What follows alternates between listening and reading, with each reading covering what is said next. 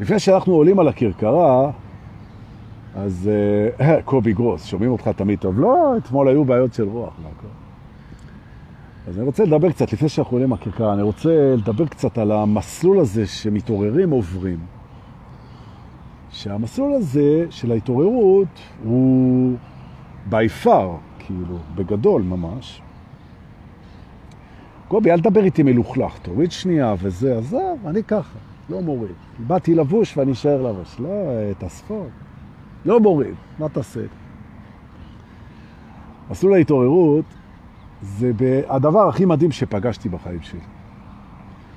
הוא מדהים, הוא מדהים, זה מסלול מדהים, זה, הוא, גם הוא נורא יפה וגם הוא נורא מתגמל וגם הוא מרתק, הוא מעניין והוא מאחד והוא מלא הפתעות והוא אינסופי. והוא... אז החלטתי להקדיש באיזשהו שלב, החלטתי להקדיש את החיים שלי לדבר הזה כאילו, וללוות, לעזור ללוות אנשים עם עוד אנשים במסלול הזה. עכשיו, אנשים נכנסים למסלול הזה כל הזמן, זה endless, זה, יש כל הזמן חדשים. ולאלה שנכנסים למסלול הזה, שבטח אתם פגשתם אותם גם בעצמכם, תרתי משמע, גם בתוככם וגם בחוויה, זה חשוב שאנחנו נדע אה, איך לקבל את הדבר הזה, גם בתוכנו וגם בחוץ, את האלה שמתחילים, מתחילים את מסלול ההתעוררות. ומה שמאפיין את התחלת מסלול ההתעוררות זה בלבול. זה בלבול, כי המסלול מתחיל בעצם בזה שאתה מסכים, מסכים לרגע, מסכים. לא לקרוא לצורה שבה אתה רואה את הדברים, או חווה אותם, לא לקרוא לזה המציאות. זו תחילת ההתעוררות. שבעצם אתה אומר, רגע, יכול להיות שאיך שאני רואה וחווה וזוכר ומבין ומפרש את הדברים, זו לא המציאות. זו רק המציאות הסובייקטיבית שלי. זה לא ככה. ואני לא כזה. עכשיו, כשבן אדם בא אליי ואומר לי, דור, כי אני הגעתי למסקנה שמה שאני חווה וחושב ומבין ורואה זה לא ככה, או לא בטוח ככה, יש לי ספק לגבי זה. ואני זה לא מי שאני חושב שאני, יש לי ספק גם לגבי זה, הוא התחיל את מסלול ההתעוררות שלו. אוקיי? זה רגע דרמטי מבחינתי. זה רגע דרמטי בחיים של בן אדם.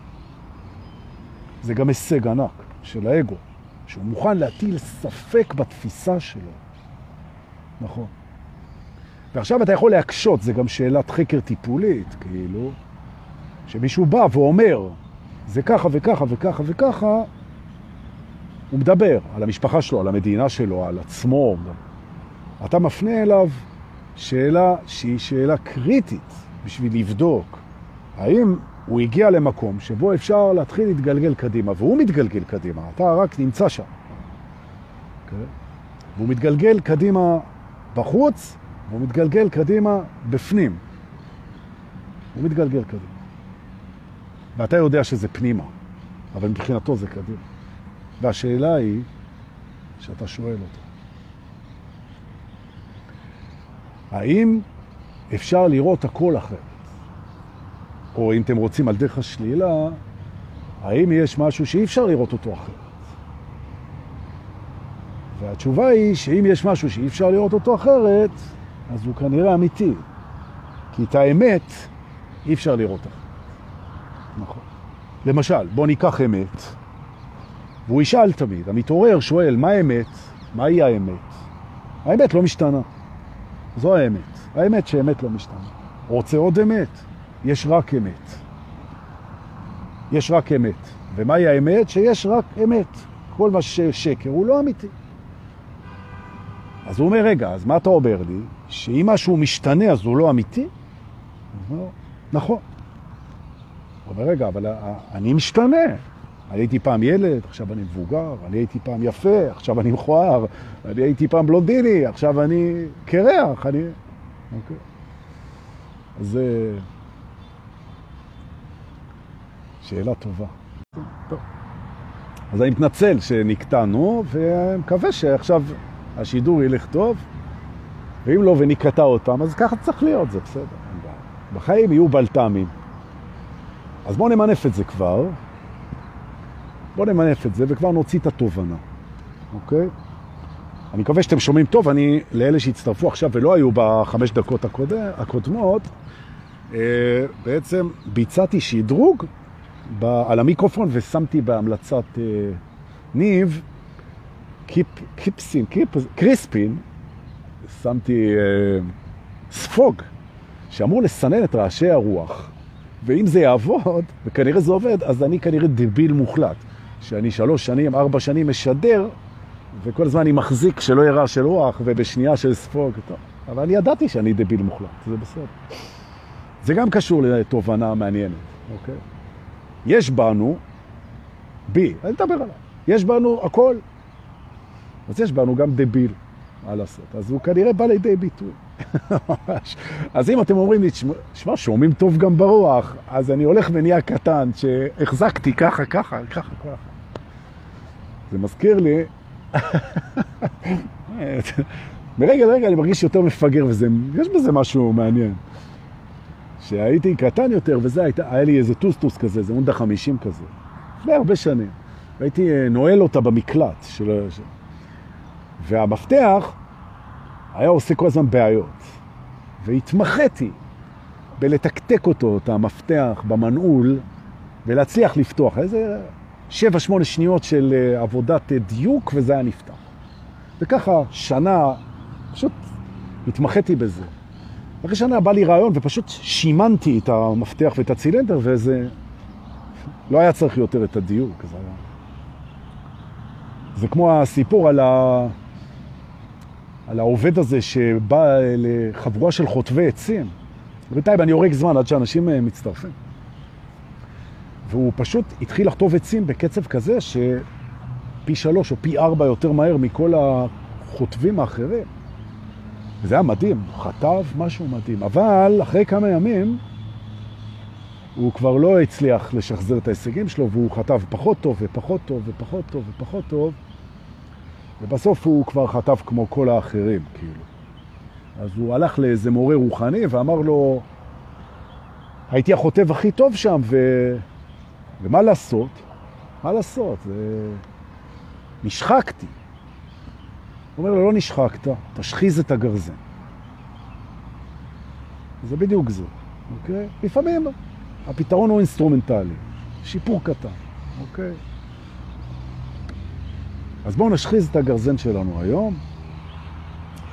רוצה לדבר היום, יש לי כל כך הרבה מה לדבר, האמת. ממש, הרבה דברים, הרבה דברים. אני נבחר, נבחר, תראה. אנשים אומרים, בואו נדבר על הכל לטובה, אז נעלה על הכרכרה, כי אנחנו אוהבים את הפורמט הזה, נגיד בוקר טוב לכולם, לאיתן פרחי ולדור וכל מי שמצטרף אלינו. אני שמח שבאתם. והיום נעשה שיעור, אה, נראה לי מגוון. ונקווה שלא יהיה לנו עוד הפרעות. בואו ניסע רגע לבית של הכל לטובה. יש בית כזה, שהכל טוב. והאגו, ודיברתי על מסלול ההתעוררות בסרטון הקודם לפני 20 דקות שנתקטע לנו.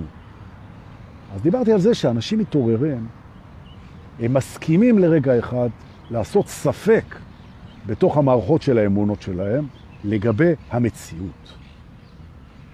וכשאומרים להם הכל לטובה, אז האגו קשה לו עם זה. כי יש המון כאב בעולם, ויש המון סבל בעולם, ויש המון אה, רוע בעולם, ויש המון אטימות בעולם, ו- ויש הרבה נפרדות בעולם, והרבה אלימות בעולם, והרבה רעב בעולם, והרבה אי צדק בעולם. אז איך הכל לטובה?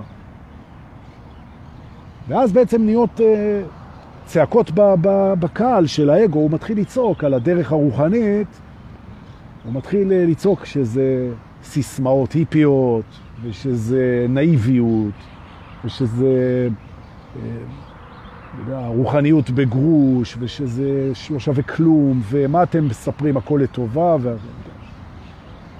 כשלמעשה אנחנו מסתכלים, ויש המון דברים רעים.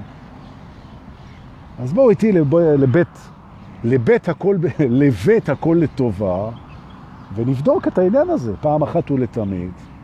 ובכלל היום, נראה לי שהמסע שלנו על הכרכרה, הוא יעבור בבתים שמהווים את עיקר ההתנגדות של האגו למסלול הרוחני הזה שנקרא התעוררות.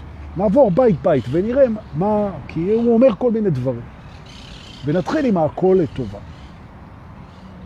כשאנחנו נכנסים בפתחו של בית הכל לטובה, כן? אז uh, מי שבא לקבל אותנו, הוא כמובן אומר, טוב שבאתם. נכון, ברור. ואם שמתם לב, אני גם אוהב בפוסטים שלי לכתוב למטה, תודה שבאנו. נכון, אנחנו באנו לפה. באנו לפה. אז טוב שבאנו לפה. אז זה, זה שבאנו לפה זה לטובה. אומר, רגע אחד, בואו נראה. אולי זה לא לטובה, אולי תטיל ספק. למה אתה מטיל ספק בהכל? אתה לא מטיל ספק באמת, אתה לא מטיל ספק בהכל. בואו נטיל בזה ספק. אז נתיישב בבית הכל לטובה, נפגוש שם את הנציג של הבית, שהוא הוא ממש, הוא, הוא ממש טוב, כן? אתם גם מכירים אותו, כי הוא נמצא בתוככם, זה הממלכה הפנימית שלכם. בית הכל לטובה זה מקום שנמצא בפנים. וכך גם הנציג שיושב בפנים ומלמד.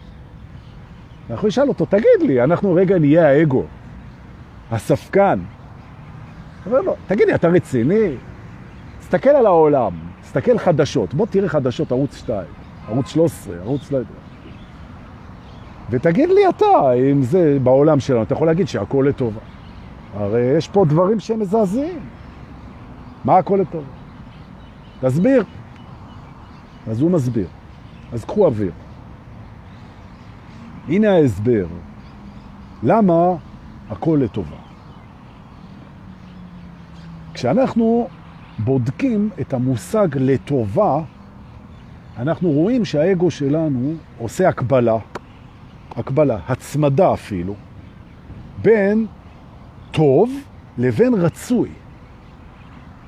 זו אחת מההגדרות הכי בסיסיות של הפעולה של האגו. טוב זה מה שרצוי, רע זה מה שלא רצוי, וההפך. אם זה רצוי, זה טוב, ואם זה לא רצוי, זה רע. ולכן, טוב להיות רצוי, שירצו אותי, רע להיות לא רצוי. דברים שקוראים לי שהם טובים, אני רוצה אותם. דברים שקוראים לי שהם לא רצויים, הם רעים. וזו החלוקה של האגו. ואז הוא באים ואומרים לו, הכל לטובה. הוא אומר, מה זה הכל לטובה? הכל רצוי? לא, לא הכל רצוי, ולכן לא הכל לטובה. ידע לו האגו שהולך להיות לו היום קשה איתי, יהיה לו היום קשה איתי. קשה. קשה. אבל להתנחם בזה שלי לא יהיה קשה איתו, כי הוא עובר את המסלול. וזה הקושי, הקושי הוא שלו, התפקיד שלנו, שלכם ושלי, זה לתמוך באגואים שלנו, שבאומץ ובנחישות לאט לאט מבטרים על האחיזה, בשליטה, ברגשות, בחוויות ובמחשבות, לטובת משהו שהוא עושה לנו הרבה יותר טוב. וזה מתחיל בעניין הזה של רצוי ולא רצוי. כי מה שהאגו רוצה, מה שהאגו רוצה, בשום מקום הוא לא יכול להוכיח שזה באמת טובתו. לא רק זה, אלא אנחנו רואים שהרבה רצונות שלנו הם לא לטובתנו. אנחנו רוצים לאכול אוכל שהוא לא בריא לנו. אנחנו רוצים לנסוע במהירות שמסכנת אותנו. אנחנו רוצים לרוץ אחרי כדור שמתגלגל לכביש, נכון? אנחנו רוצים סיפוקים מיידיים ואחרי זה משעמם לנו. אנחנו רוצים, ואנחנו רוצים, לא כל מה שאנחנו רוצים הוא טוב לנו. והפוך. לא כל מה שאנחנו לא רוצים הוא רע לנו. ואת זה האגו כבר למד.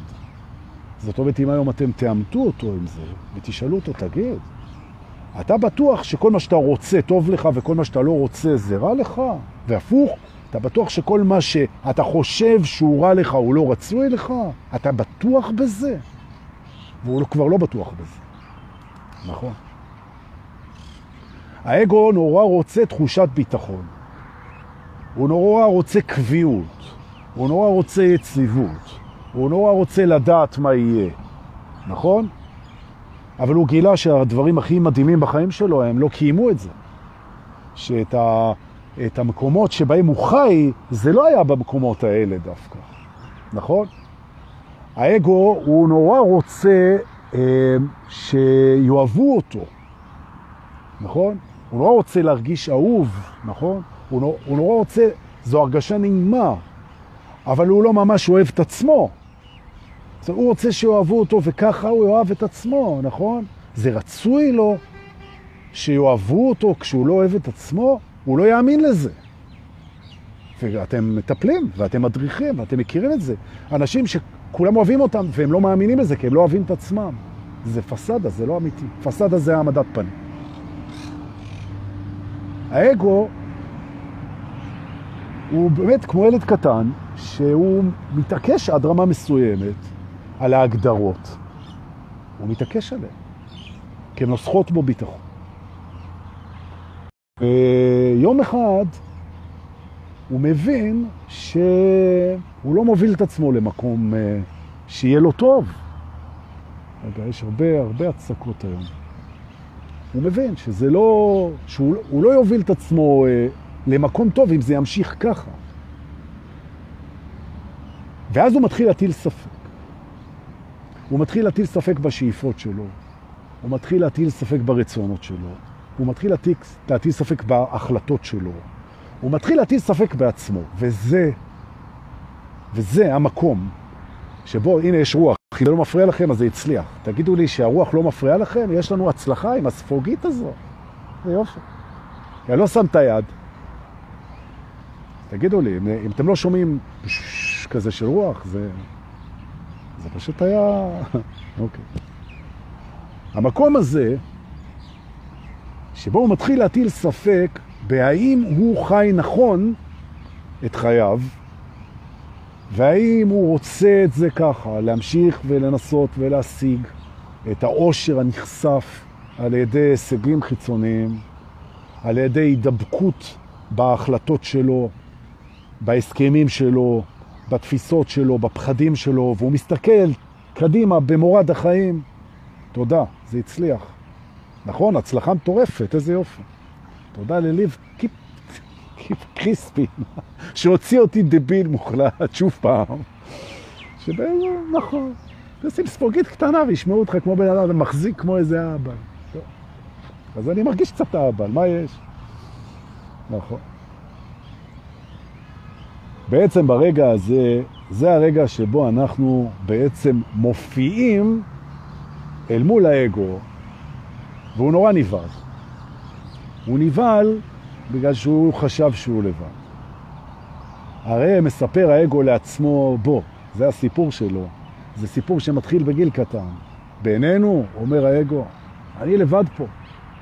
נולדתי לבד, אני אמות לבד, ועם כל הכבוד למשפחה שלי, ההורים שלי, החברים שלי, הבני זוג שלי, אה, בסוף רק אני מרגיש את מה שאני מרגיש, ורק אני חושב את מה שאני חושב, ואני לבד פה.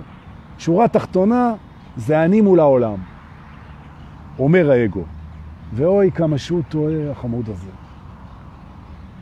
הוא טועה, הוא טועה. והוא כל כך בטוח בזה, שהוא מרשה לעצמו להיות נפרד.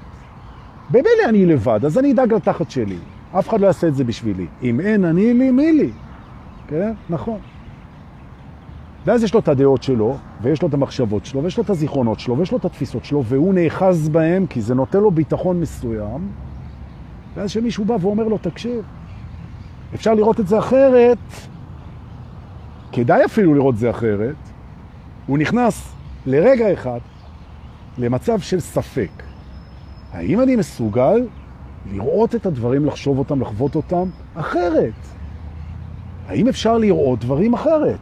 וברגע שהוא מספיק אמיץ להגיד, כן, אפשר לראות כל דבר אחרת, ואפשר לחשוב כל דבר אחרת, אפשר לזכור כל דבר אחרת, ובעצם מציאות סובייקטיבית היא לא מציאות, ורק האמת הלא משתנה היא אמת.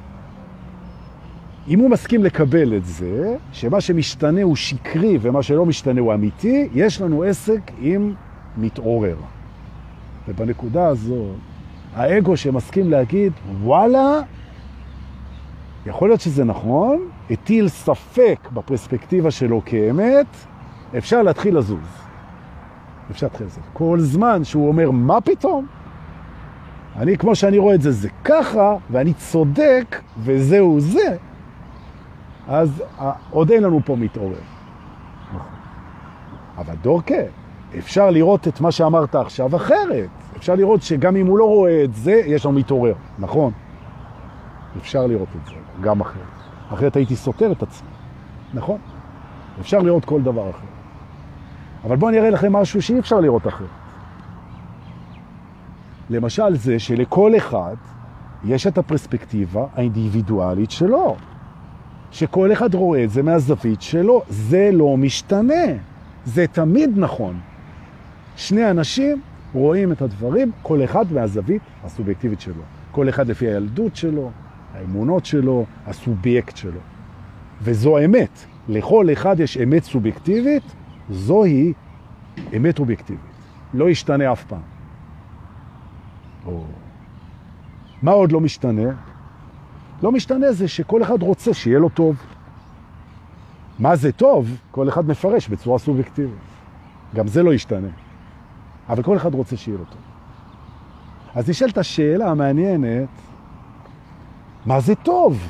ולמה הכל לטובה? ואנחנו יושבים כרגע ונהנים משקט במיקרופון למרות הרוח, בתוך הבית של הכל לטובה. הכל לטובה מוסבר בכך שההגדרה שלנו למה זה טוב היא סובייקטיבית. ולפיכך ניתנת לשינוי. אם אנחנו נשנה את ההגדרה שלנו למה זה טוב למקום מסוים, שאנחנו נעשה את זה פה תכף, אנחנו מיד נראה שהכל לטובה. Okay? אוקיי? כי למשל אנחנו יכולים לבוא להגיד שלמות זה לא טוב. למה זה לא טוב? כי זה לא רצוי. למה זה לא רצוי? כי אנחנו מפחדים מזה. אה, אז מי אמר שזה לא רצוי? כי אנחנו מפחדים מזה. גם האהבה עמוקה היא מפחידה אותנו, וזה כן רצוי. אולי גם המוות רצוי. אוקיי. טוב, אוקיי, אז מלחמות. מלחמות זה דבר לא רצוי. למה? כי זה מפחיד אותנו. אז, אבל זה שזה מפחיד אותנו זה לא אומר שזה לא רצוי. אבל זה, זה אנשים מתים, אבל אמרנו שהמוות הוא לא בהכרח לא רצוי. אז אוקיי, אז אנשים עושים אחד לשני דברים איומים. מכאיבים, מרביצים, אה, פוגעים. כאב. כאב זה לא טוב. כאב זה לא טוב. אבל אנחנו חיים בעולם דואלי. נכון. עונג זה כן דבר טוב, כן. אבל עונג וכאב הם שני הצדדים של אותו דבר. כאילו, אין עונג בלי כאב. אז אם הכאב הוא תנאי לעונג ואתה רוצה את העונג, זה כמו הקלוריות, אין, אוכל טעים, יש בו קלוריות. מה אתה רוצה, לאכול אותו בלי קלוריות? אז קלוריות זה דבר טוב. מה לעשות? It comes with the territory. חיים זה דבר טוב. אבל אין חיים בלי מוות בחוויה. נכון? וגם אין טוב במודעות בלי רע. אז אם אתה רוצה לחוות טוב, לחוות, אז יש גם חוויה רעה, אז גם הרע הוא טוב, כי הוא מאפשר את לחוויה של הטוב. אז בעצם כשאתה נכנס לאולם דואלי, יש טוב ורע. והאגו אומר, אה, למה הכל לטובה? יש טוב ויש רע, הנה. והוא מבסוט. והוא טועה. כי זה שנכנסת לעולם דואלי, יש סיבה שנכנסת אליו. ומה שמשרת את הסיבה הזאת, זה מה שמעניין אותנו. למה באנו לפה?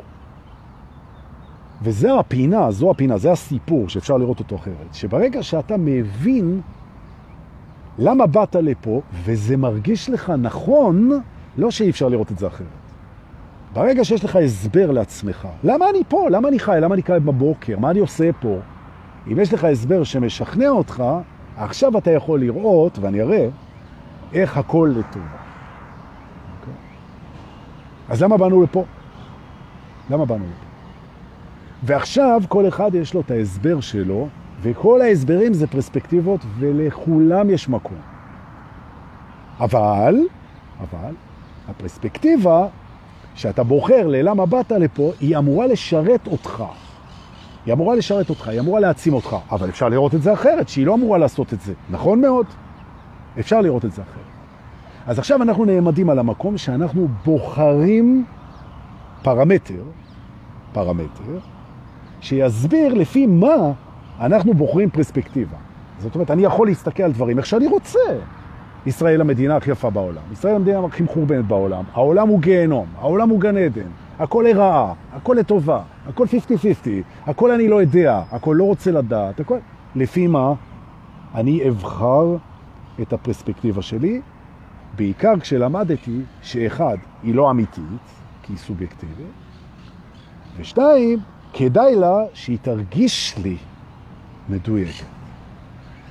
אז בואו נזכור, חוויה, פרספקטיבה, בחירה, אנחנו משאירים אותה כרגע שהיא תהיה משרתת שלנו, איך היא תשרת אותנו? היא תרגיש לנו נכון. זהו, זה הפרמטר, תרגיש לנו נכון.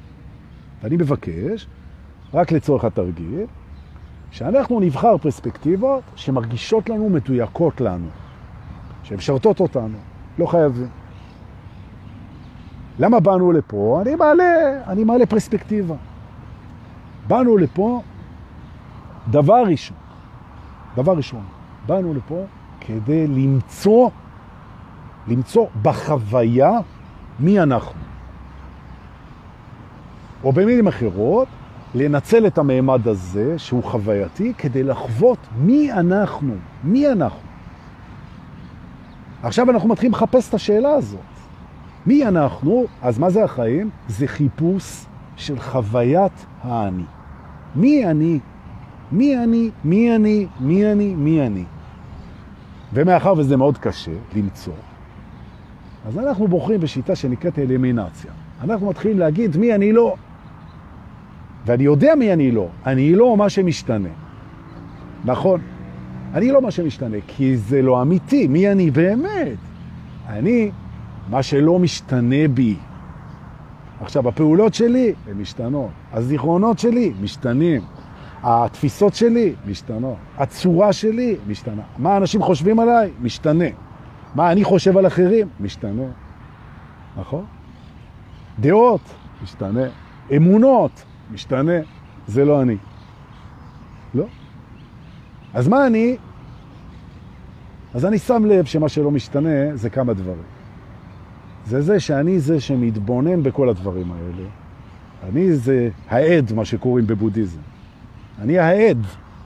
אני זה שמסתכל תמיד על המחשבות שלי, על התחושות שלי, על הזיכרונות שלי, על התפיסות שלי. אני המסתכל, הן משתנות, ואני זה שמסתכל. המסתכל. אז מי אני? אני זה שמתבונן במחשבות שלו. נכון. ומה שאני חושב על עצמי משתנה. אבל אני מתבונן בשינוי הזה. אז אני המתבונן. וכשאני כועס, אני מתבונן בכעס. וכשאני מפחד, אני מתבונן בפחד. אבל רגע, אבל אני זה שמפחד. לא, זה האגו שלי. האגו שלי חווה. אני זה שמתבונן בו.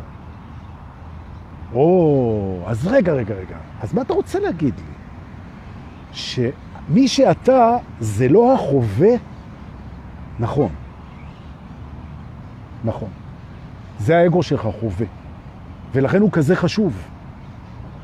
זה האגו שלך שזוכר, זה האגו שלך שמפרש, זה האגו שלך שנולד, זה האגו שלך שימות, זה האגו שלך ששוכן בתוך הגוף הזמני שלך, זה האגו שלך שעומד ככה קרוב מלפגוש אותך. ולפגישה הזאת בין האגו שלך לבינך, בינך שאתה צופה בו לבינו שהוא חווה, הוא פתאום יחווה אותך ואתה תצפה בזה. הרגע הזה שבו האגו שלך חווה אותך ואתה צופה בזה, נקרא בשם החיבה הערה, enlightenment. כשאתם מדברים עם אנשים על ההערה, ההערה זה הרגע שבו האגו חווה אותך, הוא חווה אותך, ואתה רואה את זה. נכון. מה קורה ברגע הזה? התיאורים הם אינסופיים. כל התיאורים משתנים. התיאור הוא לא נכון, אבל הוא מעניין. נכון. מה שחוזר הרבה פעמים בתיאור, זה זה שלרגע אחד אתה נהיה אחד עם הכל. ופתאום אתה חווה את זה שאתה והכל זה אחד. ואז אתה גם מבין מה הדתיים אומרים, שבעצם הוא, נוכח בהכל. נכון? שהכל זה אלוהות גמורה. גם במה שאתה לא רואה, גם בנסתר, גם בהסתרה, מה שנקרא. שפתאום אתה, אתה חווה את זה. אתה יכול לחשוב את זה. אתה יכול להאמין בזה. אתה יכול לראות, אתה יכול לרצות את זה. אתה יכול להגות בזה. אתה יכול ללמוד את זה. אתה יכול ללמד את זה. ולרגע אחד זה קורה ואתה נהיה זה. בום! ומהרגע הזה אין חזרה. אין חזרה. כי אתה חווית, האגו שלך חווה. הוא חווה את אותך. הוא חווה את, ה, את הקוליות, את הכל. הוא חווה את זה. ובאגו יש משהו שכשהוא חווה משהו, הוא מאמין לו. אבל אתה מסביר לו, מה שחווית זה גם לא נכון. וואי, חוות, חווית איחוד עם הכל. זה גם לא נכון, החוויה הלא נכונה. החוויה היא סובייקטיבית. נכון. או במילים אחרות, מה שהוא חווה, שזה חוויה מאוד חזקה, זה חלק קטן, קטן, קטן באמת מהדבר הזה, שאי אפשר באמת לחוות אותו, מרוב שהוא גדול, זה נכון. אז מה, למה הכל לטובה? אני אגיד לך. כי אם אנחנו מגדירים את זה שהחיים הם בעצם שני פרקים, פרק ראשון זה שאתה לא יודע, ובסוף כן יודע, שאתה מחפש את עצמך, עד שאתה מעז למצוא את זה ולחוות את זה. פרק ראשון. וואו. פרק שני, אתה הולך יחד עם האגו שלך ביחד, זה צמד, זה שניים, זה איחוד, זה חיבור. אין יותר בדידות קיומית. ואתה הולך עכשיו בחיים, בעצם, לא כדי לחפש את עצמך כי כבר מצאת, אוקיי? אתה הולך עכשיו בעצם לפעול לא מהפחדים שלך, התשוקות שלך, היצרים שלך, ההשגות שלך, על ילדות שלך, החסכים שלך, הטראומות שלך, הכעסים שלך, השיפוטים, שזה מה שהניע אותך עד למפגש. אתה הולך עכשיו לפעול מהמקום שנפתח אצלך, שבו באת לתת את המתנה שלך לעולם. ומה שמנע ממך לפגוש את המתנה הזאת, זה רק דבר אחד. זה המחשבות שלך. כי אתה חושב וחושב וחושב וחושב וחושב וחושב וחושב וחושב וחושב וחושב וזה נהיה כבר שכבה מאוד עמוקה של דברים, כשבעצם המתנה שלך יושבת שם. המתנה שהיא אתה, היא יושבת שם ומחכה שלרגע אחד אתה תפסיק להתעסק במחשבות שלך, וזה בסדר לחשוב, אבל מותר גם לעצור, ופשוט תהיה מי שאתה. רגע אחד, אבל לא יודע מי אני. כן, אתה כן יודע מי אתה. אתה זה שבאת לתת את המתנה שלך לעולם. נכון. אז רגע, אז אני כבר לא מחפש זהות ואני לא מחפש לסגור חסכים, ואני לא מחפש לבוא חשבון, ואני לא מחפש להעניש ולכעוס ולשפוט את עצמי ואחרים. לא. ואני לא מחפש אה, לרפד את עצמי בחגורות ביטחון מול המוות או מול הלא ידוע, כי המוות הוא טוב וגם הלא ידוע הוא טוב. אני מחפש להביא את המתנה שלי, וזה טוב, זה טוב שאני מחפש וזה טוב שאני אביא אותה. אז רגע, אז, אז רגע, אומר האגו, אז, אז שנייה, אז מה, אז, אז בלבלת קצת, נכון? אז בוא נמשיך עם הכל לטובה. אתה מגלה גם שכל הדברים הלא רצויים שעברת בחיים שלך, הם דחפו אותך למצוא את המתנה הזאת. הם קשורים למתנה הזאת. נכון? שיכול להיות שהיית גדלת בעוני, ויכול להיות שגדלת ביתמות, ויכול להיות שהיית במלחמות, ויכול להיות שהרביצו לך, ויכול להיות שלא הקשיבו לך. נכון. ופתאום אתה רואה, אם אתה מסכים, שכל המעשים האלה שהעולם עשה לך, הם רק כיוונו אותך אל המתנה שלך.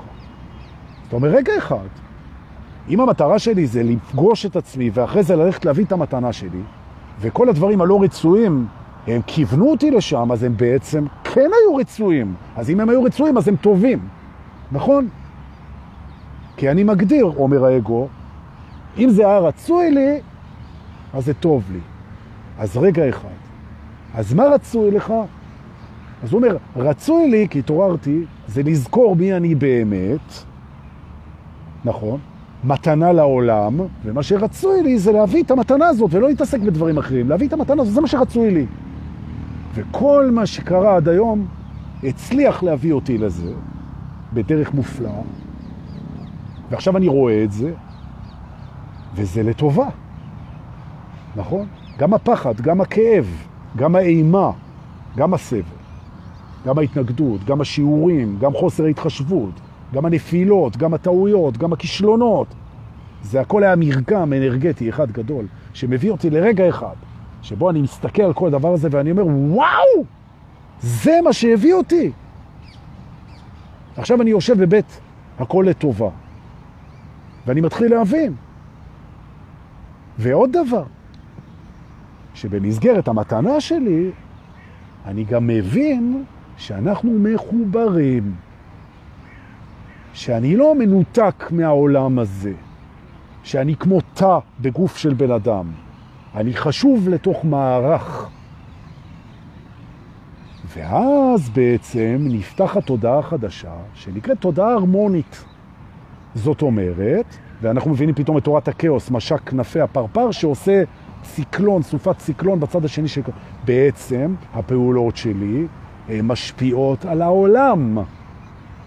זאת אומרת שבעצם אני מבין שיש לי כוח בריאתי, יצירתי, שכשאני עושה משהו זה משדר בכל, ה... בכל היקום.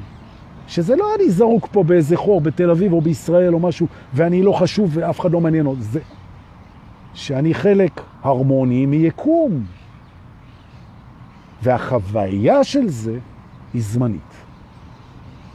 אז וואי, אומר המתעורר, אם זה ככה, ואם אני בוחר לראות את זה ככה, אז כל מה שיקרה לי בעצם, גם אם אני מבין למה, וגם אם אני לא מבין למה, זה לטובתי, וזה שלא הבנתי למה, זה גם לטובתי.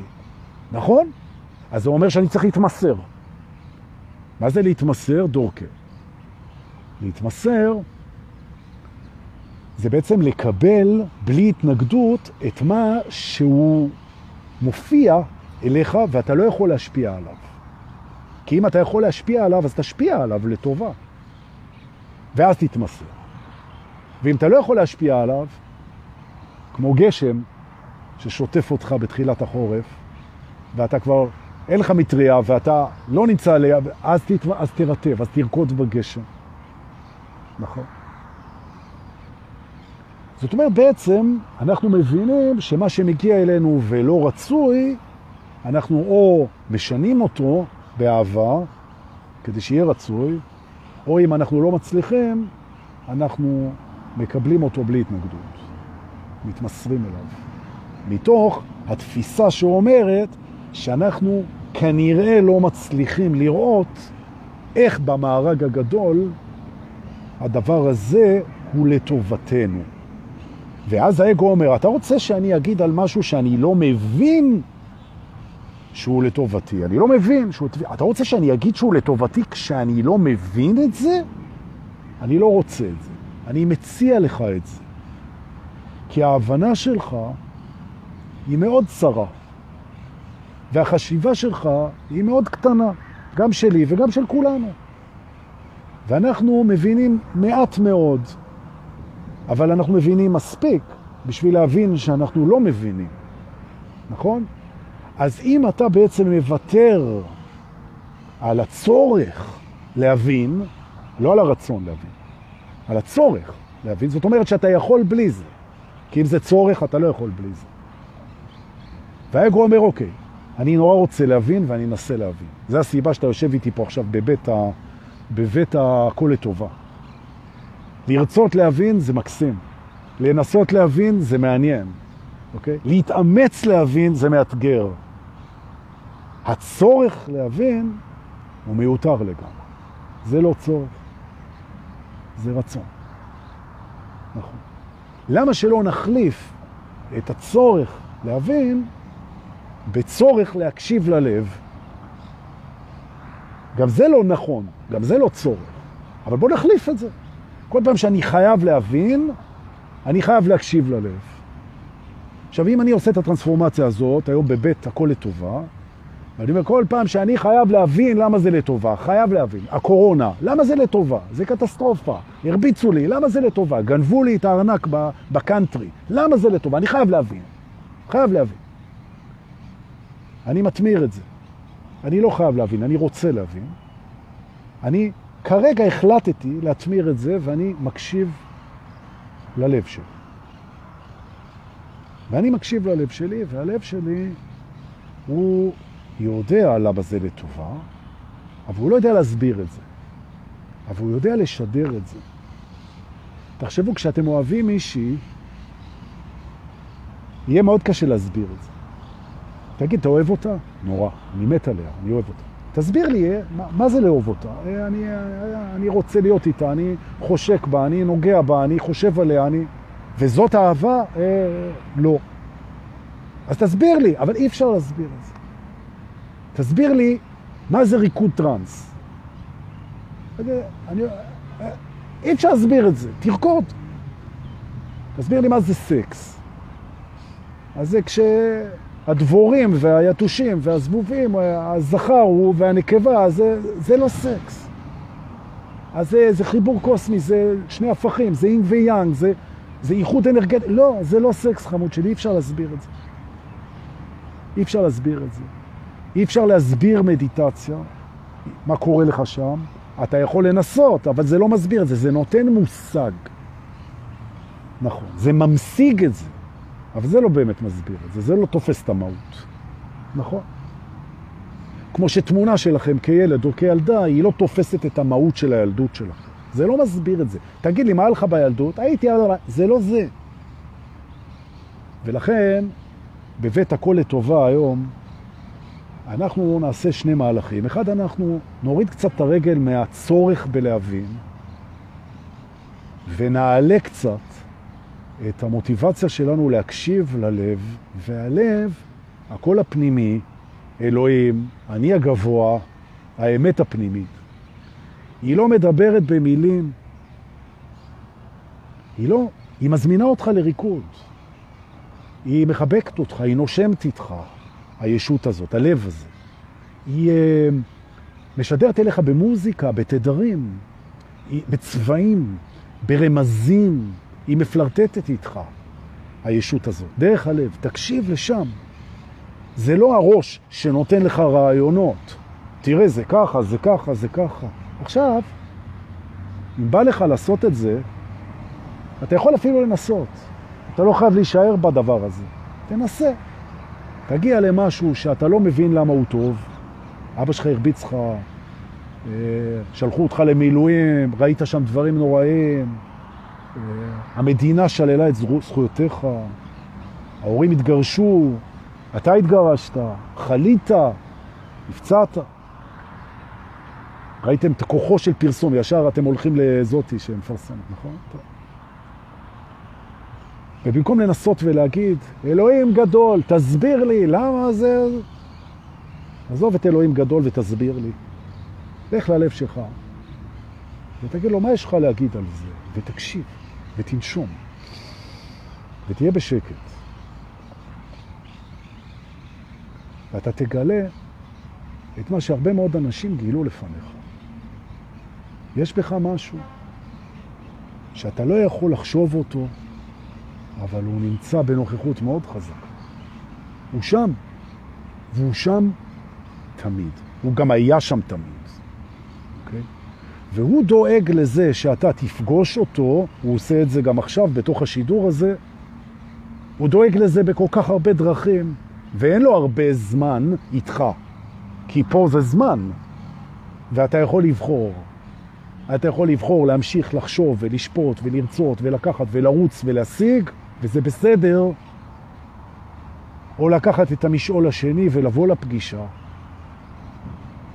ולשמוע שברגע שהאיחוד הזה קורה, כל מה שנשאר לך עכשיו זה לקבל את העזרה של היקום וללכת ולהביא את המתנה שאותה באת להביא. וזה כזה מקסים. זה כזה מקסים. מדהים. אז כשאני אומר הכל לטובה, אז אני אומר שהכל בעצם כל הזמן מקרב אותך למקום הזה, של המפגש ושל הבחירה במתנה של הדבר הזה. הכל, גם הטראומות, גם המלחמות, גם המחלות, הכל מקרב אותך לשם. גם המוות, נכון? גם הנטישות הכואבות, גם העלבונות, גם הכאב, גם הזקנה, גם החולי. זה הכל מערכת שמאפשרת לך לבחור בזה או לא לבחור בזה, וזה שאתה יכול לבחור בזה או לא לבחור בזה, זה לטובה. כי מה שווה ללכת בשביל שאתה לא בחרת בו? נכון? אתה לא בחרת בו. ולכן בעצם ההתעוררות היא שביל שאתה בוחר בו, ואתה בוחר בשביל הזה כל רגע מחדש. אתה תמיד יכול לעזוב את הבחירה הזאת, תמיד. אבל תזכור מה אני אמרתי לך. אם תהיה לך הערה, אתה כבר לא תוכל לבחור ללכת בדרך אחרת. נכון. זה, משם אין דרך חזרה, אתה פתאום ראית את, הדבר הזה. וזה וואו. נכון. אני מסכם. הכל לטובה זה להתנתק מהקונספט של רצוי לי זה טוב לי ולא רצוי לי זה רע לי. תתנתק מזה. ההתנתקות מזה היא רצויה לך וטובה לך. נכון? זה שיש טוב ורע זה טוב. זה טוב שיש רע, כי אחרת לא היית חווה את הטוב. לזה קוראים טוב עליון. הכל לטובה זה הכל טוב עליון. זה לא שאין חוויה של רע. הבנת אותי? זאת אומרת, באת לפה, ואנחנו תכף יוצאים מפה. באת לפה כדי להבין שלא תוכל להבין, כדי להבין שעדיף לך להקשיב למשהו שמדבר במשהו שאתה כן מבין אותו, אבל אתה לא מבין איך אתה מבין אותו, אם אתה מבין למה אני מתכוון, וסליחה אם אני מבלבל אותך, שבאת לפה לחוות רע וטוב, וזה רק טוב. ושאתה רק טוב. וזה הסוף של הרצף. הכל לטובה, זה אומר שאתה רק טוב. וזה שאתה ואת עושים טעויות, זו הדרך של האגו ללמוד לבוא לפגישה. זה לא אומר שאתם לא טובים. וגם מי שרצח, וגם מי שגנב, וגם מי ששנא, וגם מי ששגע, וגם מי שהעליב, וגם מי שגזל, וגם מי ש... והרשימה ארוכה, הוא טוב. הוא טוב. הוא לא העבר שלו, הוא לא המעשים שלו, זה הבית ספר שלו. נכון? הוא לא ההיסטוריה שלו, הוא לא המחשבות שלו, הוא לא חשבון הבנק שלו, הוא לא המראה שלו, הוא לא מה שאתה חושב עליו, הוא אתה. והאגו שלו, פה, בממד הזמן הזה, מעביר אותו את הבית ספר. ולכן תאהב גם את האנשים האלה. תאהב את היריבים שלך, תאהב את האויבים שלך, תאהב את מי שפגע בך, תאהב אותם. כי הם לא המעשים שלהם, גם אתה. ועכשיו, אחרי שאהבת אותם, אתה יכול להגיד, רגע, ואתה צודק גם, רגע, דורקה, מה, אני פראייר? אני אוהב פה את כולם, לא משנה מה הם עושים, ומה איתי? אז אומר, נכון, אתה גם תאהב את עצמך, לא משנה מה עשית. הכל לטובה. ועכשיו אנחנו נצא מהבית הזה. נצא מהבית הזה. וניסע על הכרכרת ספורט קופה שלנו. איזה כיף שבאתם. איי. ניסע לבית שהאגו משתמש בו הרבה כדי לעצור אותנו בהתקדמות שלנו, ואנחנו נדבר איתו, עם האגו, בבית הזה, כמו שדיברנו על בית הכל לטובה. וכל פעם שיהיה לכם ברקסים, אז אתם יכולים להיכנס יחד לשידור הזה, או לאחד מהשידורים, או לאחד מהמורים המובחרים והאלופים שיש פה בקבוצה. כרגע 109 אנשים בלייב, ואחרי זה אלפים, כי אתם משתפים, ויש פה מורים רוחניים בלי סוף, וגם בך ובי ובנו, יש בך ובך מורה רוחני, שברגע שתקרא לו, הוא יופיע בפנים. ואולי אני מצליח לשקף לך אותו עכשיו או לך, אבל מי שעושה את הדרך זה רק את או אתה. והמורה הרוחני זה המורה הרוחני שנמצא אצלכם בפנים. חשוב מאוד להבין את זה. והוא רק ישמח להופיע ולקחת אותך יחד איתי ויחד איתנו לבית הבא של ההתנגדויות של האגו, להתעוררות, וזה בתודעת החוסר.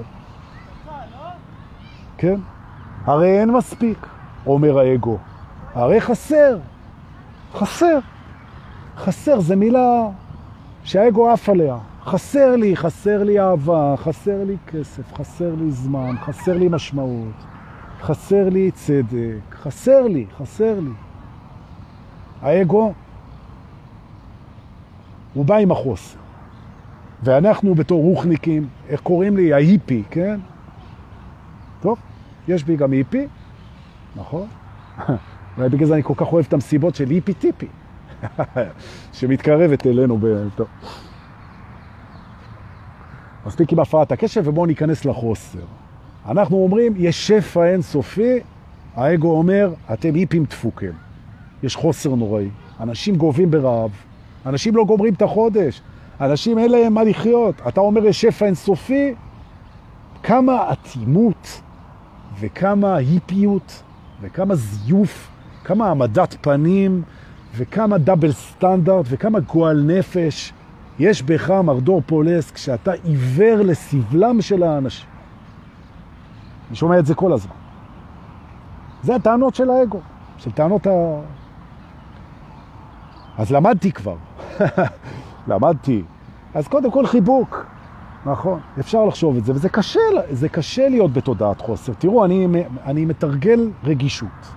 תקפו אותי בצדק על זה שאני מלמד כשצריך לחבק. כמה שצדקו, קיבלתי את הביקורת, נצלתי, אני עדיין מתנצל על זה, והנה אני מיישם את זה. אלה שבאים עם החוסר, הם חווים חוויה קשה ומפחידה, וקודם כל צריך לחבק אותם ולא ללמד אותם. נכון, וכשהאגו מגיע, אם חסר לי, אז לפני שאתה מלמד אותו, תחבק אותו, ותרגיע אותו, ותנשום איתו. ממש. ותספר לו שהוא מחובק ומוגן ואהוב איתך כרגע, ולפני שהוא מתרכך, אל תלמד. שיעור שלמדתי דרך התחת. ממש. ועדיין לומד. ותודה לכל המורים שמכסחים אותי כשאני לא עושה את זה. תודה, תודה. נכון. אתה לא לומד בקלות, תלמד בקושי. טוב מאוד. אבל, עם כל הכבוד לאגו הרגיש שרוצה חיבוקים ונישוקים ולהתרכך ולהיות מוגן, אז ש... עכשיו, אחרי שנתתי את זה, אז בוא ותפסיק להיות קורבן של המציאות. וגם תלמד, לא רק תתפנק ברחם של האהבה. בוא, תצא. ובוא נראה מה זה חוסר ומה זה שפע, ונבדוק איתך אם באמת יש חוסר. בוא נבדוק. כן? בשביל מה באנו לפה? אתה זוכר? באנו לפה בשביל לגלות למה באנו לפה. באנו לפה בשביל להיפגש בחוויה עם מי שאנחנו באמת, והחוויה לא תהיה אמיתית. באנו לפה לוותר על האמונות המקבילות שלנו ולבחור אמונות מאפשרות. באנו לפה להרשות לעצמנו להביא את המתנה שלנו. באנו לפה להיות, באנו לחוות, באנו לתת, באנו לאהוב. טוב שבאנו. אז מה זה חוסר? האם אני זה הרצון שלי? אני רוצה משהו ואין לי אותו, חוסר. האגו, אפשר להגיד עליו הרבה דברים. מתוחכם הוא לא. אני אגיד לך למה חסר, כי אני רוצה ואין. אני רוצה ואין שווה חוסר. באמת? אתה באמת קורא חוסר למה שאתה רוצה ואין? הרי תיקח ילד מהרצליה פיתוח, ותיקח ילד בהודו, שההבדל ביניהם הוא שמיים וארץ מבחינת כלכלה, והם שניהם יגידו לך חסר לי. זה לא שהילד בהרצליה פיתוח יגיד לך אני בשפע, הוא חסר לו. אבא לא מתייחס אליו, הוא רוצה מכונית יותר גדולה, הוא רוצה, הוא חסר לו. והוא בהודו חסר לו, חסר לו אולי אוכל, חסר לו, חסר, כולם חסר להם. אבל רגע, הרצון שלך יכול להשתנות. בוא נבדוק רגע מה אתה באמת רוצה. מה אתה הכי רוצה, אדון אגו? מה אתה הכי רוצה? מה אתה הכי רוצה? אני ממש לוחץ את זה. הכי רוצה, הכי רוצה. אתה רוצה להיות שלב, שמח, אוהב, נאהב ומשמעותי. זהו זה. ממש ככה. שלב, שמח, אוהב ונאהב ומשמעותי. ואתה רוצה להרגיש טוב, זה הכל. זה הכל. עכשיו, מה קרה? קרה שאתה החלטת שאתה תרגיש אוהב, נאהב, שמח, שלב ומשמעותי רק כשמשהו יקרה. ולמה החלטת את זה? כי ככה לימדו אותך. אצל ההורים שלך. כי זה מה שלימדו אותך בבית ספר. כי זה מה שלימדו אותך בטלוויזיה. כי זה מה שלימדו אותך בפרסומות. כי זה מה שלימדו אותך אנשים עם אינטרס. רגע, בוא נדחה את השיחה. בטח יורד לכם קצת איכות השידור, אוקיי? עכשיו, לימדו אותך שהדבר הזה שאתה רוצה, שזה בעצם להרגיש טוב, להרגיש טוב, ואתה אומר, מתי אני מרגיש טוב? כשאני שלב, רגוע, שמח, אוהב, משמעותי, אז טוב לי, זה מה שאני רוצה, אני רוצה שיהיה לי טוב. הרצון שלי זה שיהיה לי טוב. אתה זוכר שהכל לטובה? אתה זוכר, היינו בבית מקודם. אתה בסך הכל רוצה שיהיה לך טוב, ואתה חושב שיהיה לך טוב רק כש... ומתחילה פה רשימה. וזה לא נכון. כי עובדה שיש אנשים שאין להם רבע מהרשימה הזאת, וטוב להם ברמה קיצונית. הם לא צריכים את מה שאתה הגדרת כצורך לפני שיהיה לך טוב. הם גילו, ואנחנו נגלה את זה עכשיו פה ביחד, כאן, כאן, ממש, בבית החוסר. הם גילו שכדי להרגיש טוב, אתה לא צריך שום דבר. כלום. ואני יודע שהאגו יושב עכשיו ככה. הוא אומר, מה? אם אני רעב, אם אני צמא, אם כואב לי הרגל, אם איבדתי מישהו שאני אוהב, אם לא קיבלו אותי לאן שאני רוצה, אם אני לא ממומש, אם לא, אז אני לא מקבל את מה שאני רוצה, אז לא טוב לי. לא נכון. לא נכון. זה לא נכון. זה שקר שהחברה לימדה אותך. עבדו עליך. עבדו עליך. כי עובדה, תיזכר, היו מקומות בחיים שלך שהיית מאושר סתם ככה, בלי סיבה. פתאום זה הציף אותך. פתאום. סתם היית זרוק באיזה אוהל, בשק שינה, הולך ברגל, נוסע בטרמפים, אוכל שאריות, כן? נמצא עם מישהו שבכלל לא תכננת, נמצא לבד, נמצא במדבר, הלכת לאיבוד, אתה לא יודע מה לעשות, אין לך כסף, פתאום אתה מבסוט. פתאום אתה מאושר בלי סיבה, אתה זוכר? אתה זוכר את כל הפעמים האלה שהאושר היה מינימליסטי? אתה זוכר את זה כמו ילדים שמשחקים בחול, לא מעניין אותם העתיד, לא מעניין אותם כלום, יש ערימת חול, ואתה הכי מאושר בעולם. שאתה נכנס לבריכה ואתה מאושר כי אתה במים. שאתה נכנס לים ואתה מאושר כי יש גלים. שאתה הולך ברחוב ואתה מאושר כי אתה הולך ברחוב. שאתה יושב ואתה מאושר בגלל שאישרת לעצמך להיות שמח ככה. סתם. והמילה הזאת, סתם, הולכת להיות היום המתנה הכי גדולה שאני הולך לתת לך פה בשידור. תנשום. סתם זה לא סתם. סתם זו הסיבה הגדולה מכולם. זה הכוח שלך, זה היכולת שלך. אני אהיה שמח ואוהב ורגוע סתם, בלי סיבה. למה? כי אני יכול. ואני אגיד לך את זה עוד פעם. כן, אנשים יכולים להיות שלבים, שמחים, אהובים ואוהבים סתם. ככה, מעצם היותם. ככה. והראש אומר, רגע, ומה עושים עכשיו? ואיך משיגים? ואתה אומר, שם, עכשיו לא משיגים. עכשיו מקשיבים ללב, ומרגישים טוב סתם, סליחה על היריקה. אוקיי? סתם. האגו אומר, מה זאת אומרת סתם? בדרך אל ההישג הבא? לא. לא. אתה לא חייב את זה. אתה לא חייב שום דבר. אתה גם לא חייב לחיות. אתה לא חייב. אתה רוצה, זה בסדר. אתה רוצה, אתה רוצה בית, אתה רוצה מכונית, אתה רוצה כסף, אתה רוצה השפעה, אתה רוצה, אתה רוצה, אנחנו גם נעזור לך. עם מחשבות, עם חברים, עם יקום, עם אנרגיות, כן, הרצון שלך הוא ממש חשוב. ואנחנו נשתמש בו והוא ישתמש בנו ואנחנו נעבוד עם הרצון הזה. זה בסדר, אבל אתה לא חייב. אין חוסר, אין חוסר, תנשום. אין חוסר בשביל להרגיש טוב. יש חוסר מול הרצונות. אבל הרצון הכי גדול שלך הוא להרגיש טוב, ושם אין חוסר. הבנת?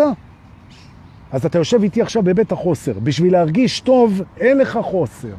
אתה יכול להרגיש טוב בלי כלום. כן, כן, כן. ממש ככה. ואני אספר לך משהו.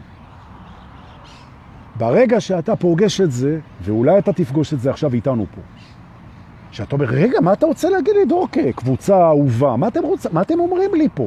זה משנה את כל החיים. שהמרוץ שלי אחרי האושר יכול להסתיים עכשיו, ואני יכול להיות מאושר סתם ככה. ושהמרוץ שלי יהיה אחרי דברים שאני רוצה להשיג, אבל את האושר יש לי? זאת אומרת, אני לא רץ יותר אחרי האושר. אני שלב, שמח ואוהב, לפעמים אני מרגיש את זה יותר, לפעמים אני ארגיש את זה פחות, אבל זה ככה, סתם. כן. ולכן אין חוסר. אין חוסר בשביל הרצון הכי גדול שלך. להיות שמח, שלב, אוהב ונאהב על ידי עצמך קודם כל, תכף נגיע לבית השלישי של האהבה, שזה החוסר הכי גדול, ופתאום אתה יושב שם ואתה אומר, וואי, זה מטורף. הרי הם אומרים את זה כבר, הם אומרים את זה שנים. אז מה אתה אומר לי? שאני יכול לשבת בכלא, אני יכול להיות זרוק במדבר, אני יכול להיות חולה סרטן, אני יכול להיות בדיאליזה, אני יכול להיות נכה, אני יכול להיות מכוער, אני יכול להיות שמן, אני יכול להיות עצוב, אני יכול להיות הכל. ובפנים מתקיימת לה שמחה גדולה של קיום, כמו פרח בשדה, כמו עץ, כמו הים, ככה? חד משמעית כן. נכון, וזה נורא משמח. זה נורא משמח. ממש. אולי השמחה הגדולה מכולן היא השמחה שאין צורך בסיבה כדי להיות שמח. שמחה היא העדפת הקיים. אה, זה קיים? אני מעדיף את זה. כן, אבל אתה לא רוצה לשפר את זה? אני רוצה לשפר את זה. אבל אני לא אשפר את מה שכבר קיים, אני אשפר את מה שיהיה. אבל זה קיים, אני מעדיף את זה. אז יש לך קמת פה, שאתה בין, לא יודע, נהיית בין 40 או משהו, ונהיה לך קמת, זה כבר קיים. תעדיף אותו. הוא אומר, רגע, אבל אם אני אעדיף אותו, אז אני לא אעשה ניתוח פלסטי ואני אה, לא... מי אמר? תעדיף אותו, תשמח בו, ואם תעשה ניתוח פלסטי, תעדיף את הניתוח פלסטי. תעדיף את איך שאתה נראה, אתה יכול לשפר את זה. תעדיף את איך שאתה חושב, אתה יכול לשפר את זה. תעדיף את הבית שלך, אתה יכול לשפר את זה. תעדיף את העבר שלך, אתה יכול לשפר את זה. תעדיף אותי עכשיו, אתה יכול לשפר את זה. בדוק, נכון? תעדיף את הרגע הזה, אתה יכול לשפר את זה. אבל לא עכשיו. עכשיו תעדיף את זה. אבל לא רוצה להעדיף את זה. אה, למה? או... ועכשיו תיקחו אוויר. אנחנו מגיעים אל הפואנטה. והפואנטה היא שהאגו הוא שליט. הוא התרגל לשלוט במערכת. הוא שליט, הוא שליט של הרבה שנים. הוא שליט. איך שאני רוצה. הפחדים הם שלי, המחשבות הם שלי, הבית הוא שלי, החברים הם שלי, זה שלי, זה שלי. אתה עכשיו תבוא תגיד לי שאנחנו עושים פה שינויים? למה מי אתה? הוא לא מוכן. למה מי אתה? למה מה קרה? שאני אתמסר למשהו שאני לא מבין? שאני ארד מכס השליטה? שאני אפסיק לשפוט? שאני אסלח? למה מה קרה שאני אסלח? למה מה קרה? אני לא רוצה. וכשיש לכם אגו כזה, שהוא אומר, מה פתאום? אני לא רוצה ואני לא רוצה. אנחנו עושים את הדבר הבא. בסדר. זהו. ונותנים לזמן לעשות את שלו. אתה לא רוצה לשחרר את השליטה, אתה לא רוצה לסלוח, אתה לא רוצה לראות את השפע מול הרצון הכי גדול שלך, אתה לא רוצה את כל הדברים האלה. בסדר, אנחנו נחכה. אנחנו נחכה. ממש ככה. למה? כי הוא חייב לבחור בזה. הוא חייב לבחור בזה. הוא לא יכול להיגרר לשם. הוא לא יכול להילחץ לשם. אם הוא לא מסכים להיות שמח סתם, אז הוא לא בחר בזה. וזה בסדר, זה בסדר אצלו, וזה בסדר אצלכם, וזה בסדר. עכשיו, כשהאגו רואה שלא לוחצים עליו, אז הוא נרגע. אז אם מה שאני אומר מלחיץ אותו, אז שחררו, אז לא חייבים, אז, אז שיקח עוד שנתיים, שיקח עוד עשור. אפשר להתעורר גם בשנה האחרונה של החיים, גם בדקה האחרונה של החיים, גם בשנייה האחרונה של החיים. בלי לחץ. נושמים.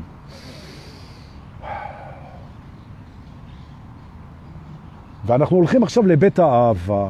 לאגו יש טענות על האהבה שהוא לא מקבל. הוא לא מקבל את האהבה שהוא רוצה. הוא לא. רוב האנשים. זו תלונה שחוזרת. אני לא מקבל את האהבה שאני רוצה. אין לי אהבה רומנטית, אבא ואמא לא אהבו אותי כמו שרציתי, המדינה לא אוהבת אותי כמו שאני רוצה, החברים שלי לא, לא אוהבים אותי כמו שאני רוצה. זה חוסר באהבה, בבית האהבה, אנחנו מחברים את שני הבתים, חוסר באהבה, יש לי חוסר באהבה. והאמת היא שזה שיקוף של מערכת היחסים שלך עם עצמך. העולם, הוא לא יוכל לאהוב אותך אחרת מאיך שאתה אוהב את עצמך. אהבה, אם אתה רוצה לחוות אהבה, אתה תצטרך לעשות איזה קסם. אתה צריך לעשות איזה קסם בתוך המערכת שלך כדי שהאהבה שאתה רוצה היא תיכנס. אתה, יש איזה קסם. אני אלמד אותך את הקסם הזה, טוב שבאת. אתה הגדרת לא נכון אהבה. נכון. למה, איך אני יודע את זה שהגדרת לא נכון? מה, אני בדקתי את ההגדרות שלך, אין גבול השחצנות שלך, דור, אתה יודע שהגדרתי לא נכון. מאחר והגדרת. בגלל שהגדרת את האהבה, אז אתה הגדרת אותה לא נכון. כי האהבה לא ניתנת להגדרה. אבל דורקה, אם היא לא ניתנת להגדרה, אז על מה אנחנו מדברים? או? אז אני אומר שאתה הגדרת את זה לא נכון. כי אתה, ההגדרה של אהבה היא הגדרה למשהו שאי אפשר להגדיר אותו. אז מה, דורקה, אתה מגדיר אהבה בזה שאי אפשר להגדיר אותה? נכון. נכון. אבל אני בכל זאת רוצה, אני רוצה לדעת מה אני מחפש, מה זה, מה זה. אוקיי. כשאתה מתייחס לעצמך, האם אתה נמצא ברומן עם עצמך? האם אתה רואה איך אתה מעניין? האם אתה מרותק על ידי עצמך? האם אתה מקשיב לעצמך? האם אתה בבוקר מחבק ואומר בוקר טוב את עצמך? האם אתה מפנק את עצמך? האם אתה לומד את עצמך? האם אתה גדל עם עצמך? האם אתה עונה לעצמך כמו שצריך? האם אתה מתקן תקשורת אוהבת עם עצמך?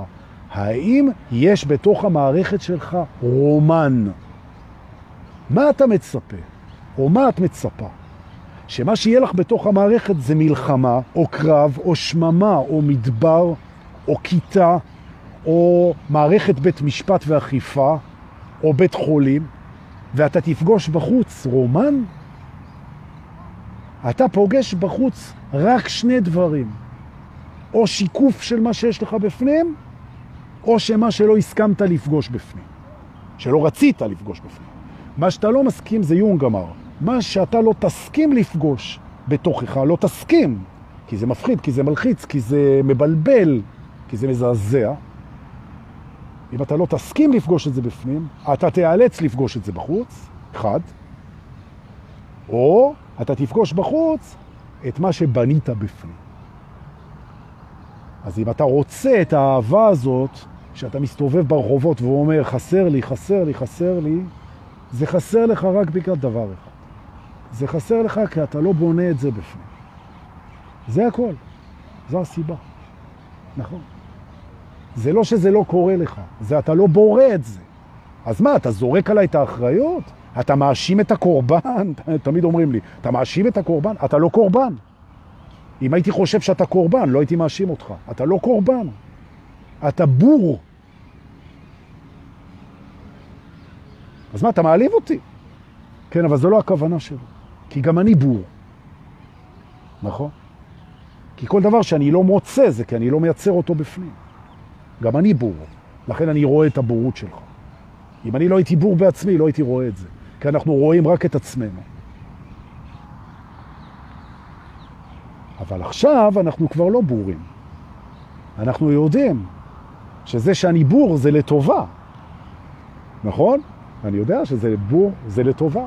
עכשיו שאני מסכים להיות בור, אז אני גם יכול ללמוד. אז מה חסר לי? איזה אהבה חסרה לי? ואיך אני בונה אותה בתוכי? חסר לכם אהוב רומנטי? חסרה לכם אהובה רומנטית? תבנו אותה בפנים ותגלו באיזו מהירות מטורפת היא נבנית בחוץ. אנשים עושים את זה הפוך, הם יודעים מה הם לא רוצים. הם עסוקים בלא, אז זה בולט, זה בחוץ. כי היקום הוא לא עסוק בלהפריד בין אני רוצה את זה לבין אני לא רוצה את זה, הוא אנרגטי. אתה עסוק במה לא, זה מייצר את זה בחוץ. אתה עסוק בפחד, זה מייצר את זה בחוץ. אתה עסוק בזה בפנים, זה מייצר את זה בחוץ. אתה לא רוצה לפגוש את זה בפנים, אז אתה עסוק בזה. אז זה פוגש את זה בחוץ. אבל אם אתה יודע מה אתה רוצה ובורא את זה בפנים, ואתה עסוק בזה, אתה עסוק בלברוא את זה בפנים. את השיח, את האהבה, את החיבוק, את היצירה, את הנתינה, את ההכלה, את הריגוש, את הגירוי, את המתנה, את ההעזה, את הטיול, את ההרפתקה. בזה אתה עסוק, אז זה יבנה את זה בחוץ. או במילים אחרות, אנחנו עושים היום טרנספורמציה מאוד חזקה, בזכות שהאגו הסכים לבוא לבתים האלה. אנחנו בונים בפנים את מה שאנחנו רוצים לראות בחוץ. ותאמינו לי, תבדקו אותי גם. אתה תהיה עסוק במה שאתה רוצה בפנים, ותשאיר ליקום להראות לך את זה בחוץ.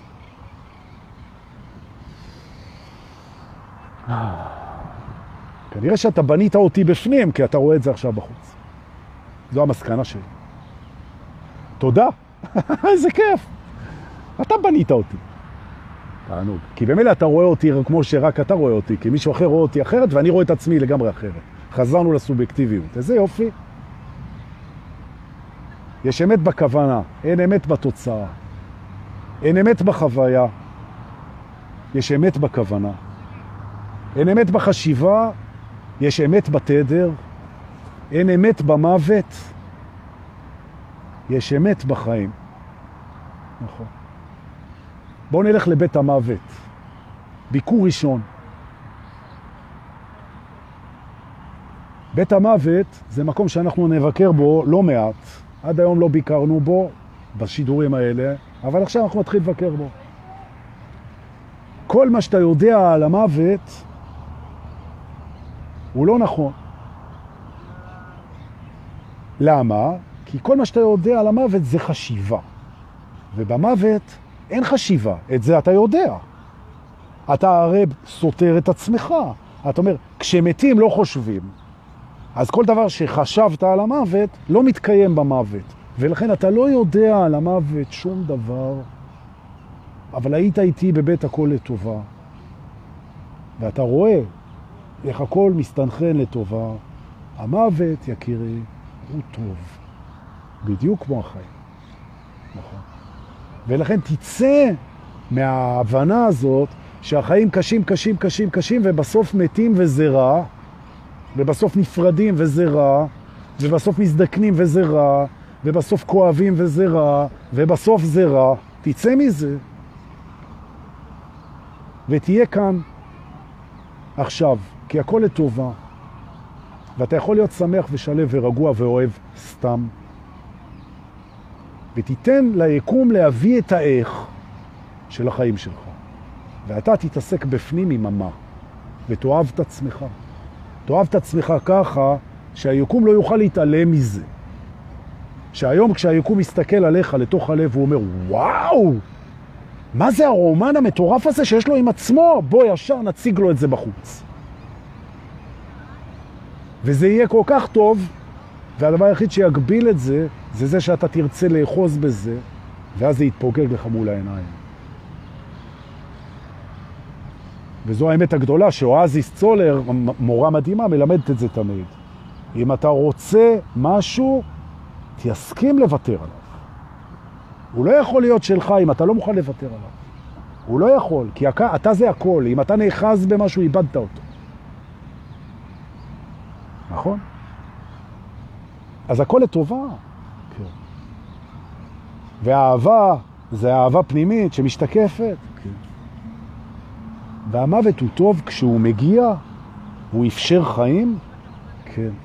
וזה שיש טוב ורע בחוויה זה טוב עליון, כן.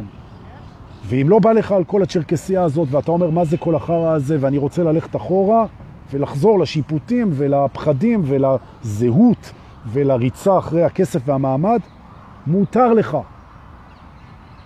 התפקיד שלנו זה לאהוב אותך, לא לשפוט אותך. נכון. אנחנו לא נשפוט אותך. אתה יכול ללכת אחורה ולחזור מתי שאתה רוצה, אנחנו נהיה פה תמיד. תנסה אותנו. ותבוא מחר, יהיה עוד שידור. בערך בסביבות 11. רוצה להגיד לכם תודה שהייתם היום. בשני החלקים. היה גם חלק קצר כזה בהתחלה, מי שהיה. תודה על כל התמיכה. תודה על כל אלה שכותבים לי, דור, תהיה חזק וזה, כי מלכלכים עליך ברשת וזה. לא מלכלכים, מזכירים לי שהייתי חסר רגישות, הייתי צריך את השיעור הזה, וזו תזכורת טובה, נכון. אני עובד על זה. נכון. אז תודה. תודה לאויביי, תודה לשונאיי, תודה לתוקפיי. אני אוהב אתכם, את כולכם, ואני משתפר ומשתדל להשתפר כל הזמן. נכון. אנחנו נתראה מחר. תודה, אנא שתפו, אם זה מרגיש לכם. אני אעריך את זה. אני אבדוק. תודה, להתראות.